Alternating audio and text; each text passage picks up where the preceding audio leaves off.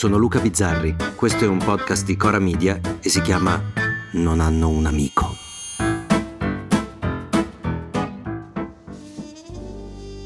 La fortuna, l'unica fortuna della mia generazione, che nel complesso è una generazione abbastanza sfigata, non abbiamo fatto nessuna rivoluzione, appena abbiamo cominciato a trombare è arrivato l'AIDS, non siamo così vecchi da poterci permettere di non capire nulla della rivoluzione digitale, ma nemmeno così giovani da capirci tutto, cose così.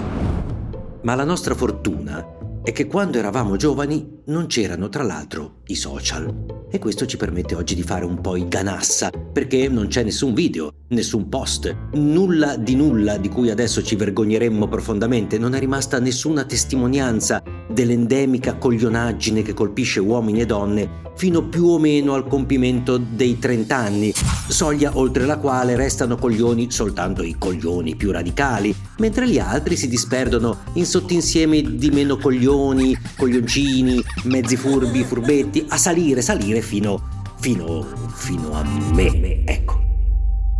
Perché da quando esistono i social e il web, ogni minchiata viene regolarmente registrata e archiviata. E nel mondo c'è un gruppo specializzato di persone, che da qui in avanti chiameremo gente con del tempo da perdere, che riesce a scovare quello che avevi detto vent'anni prima rispetto a qualsiasi argomento e a sbattertelo sulla faccia. Uh, il nuovo presidente del Maxi è Alessandro Giuli, al netto che nessuno sa chi è Alessandro Giuli e purtroppo molti non sanno neppure cos'è il Maxi. Comunque, la gente con del tempo da perdere ha recuperato un video nel 2018 in cui Giuli definisce Putin un patriota. C'è un altro patriota, secondo me, che si chiama Vladimir Putin e sta a Mosca.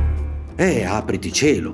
Meloni annuncia la manovra economica e il taglio del reddito di cittadinanza e allora Conte fa vedere un video in cui lei chiedeva al governo di regalare i soldi ai cittadini. Questa è una copia della lettera che ho inviato al Presidente del Consiglio Giuseppe Conte con la proposta già articolata di Fratelli d'Italia per accreditare immediatamente 1000 euro sul conto corrente di tutti gli italiani che ne hanno bisogno. Poi scovano il video di Renzi, che diceva anche lui che di Putin ci si poteva fidare. Putin, possiamo fidarci di quest'uomo.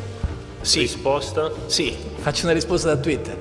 Sì. E su Putin c'è proprio un florilegio di dichiarazioni da sbattere in faccia ai dichiaranti. Io ritengo che Putin sia una delle persone più che lungimiranti. È una persona rispettosa degli altri, è un riflessivo, è un uomo profondamente liberale, è uno che mantiene la parola data, è veramente un democratico.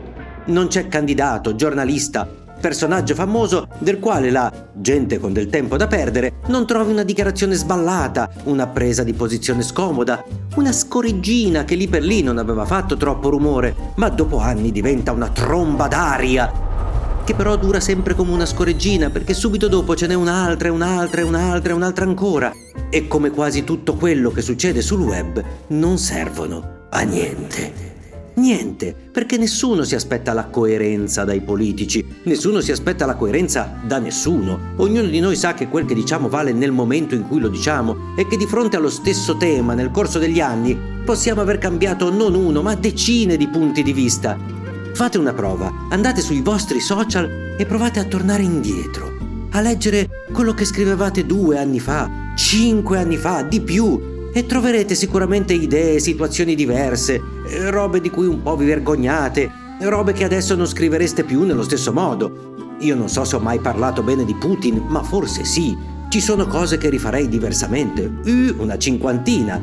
Insomma, siamo il paese dei condoni, delle moratorie. Hai messo i soldi in Svizzera, non hai pagato le multe, vabbè, dai, dopo un po' ti perdoniamo. Ma se hai detto una cazzata una volta, no, no, te la ributteremo in faccia per sempre senza poi riflettere sul fatto che ogni cazzata è anche figlia del suo tempo, della comunicazione del tempo.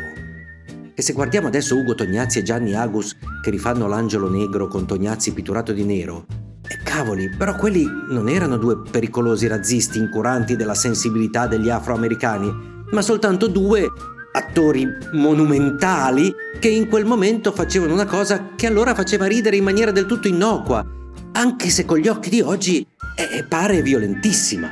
Pittore? Oh, non sono che un povero negro, vedi un favore, ti prego. Così, un giorno capiterà pure a me.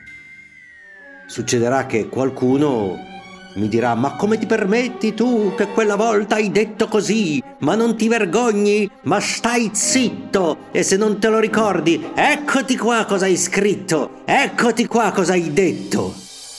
Vabbè. Vabbè, ma fortuna che io dai. Robe di cui vergognarmi non ne ho. Cosa conta di più nella vita?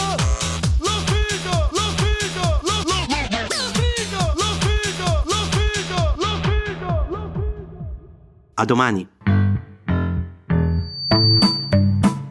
Volete commentare, se avete idee o suggerimenti per nuove chat di WhatsApp o testimonianze di nuove chat di WhatsApp, potete scriverci a nonhanunamico@gmail.com o nonhanunamico@coramedia.com. Anche per gli insulti, prendiamo anche quelli. Non hanno un amico è un podcast di Cora Media scritto da Luca Bizzarri con Ugo Ripamonti. La cura editoriale è di Francesca Milano. La post-produzione e il sound design sono di Filippo Mainardi. La supervisione del suono e della musica è di Luca Micheli. Il producer è Alex Peverengo. Le fonti degli inserti audio sono indicate nella sinossi.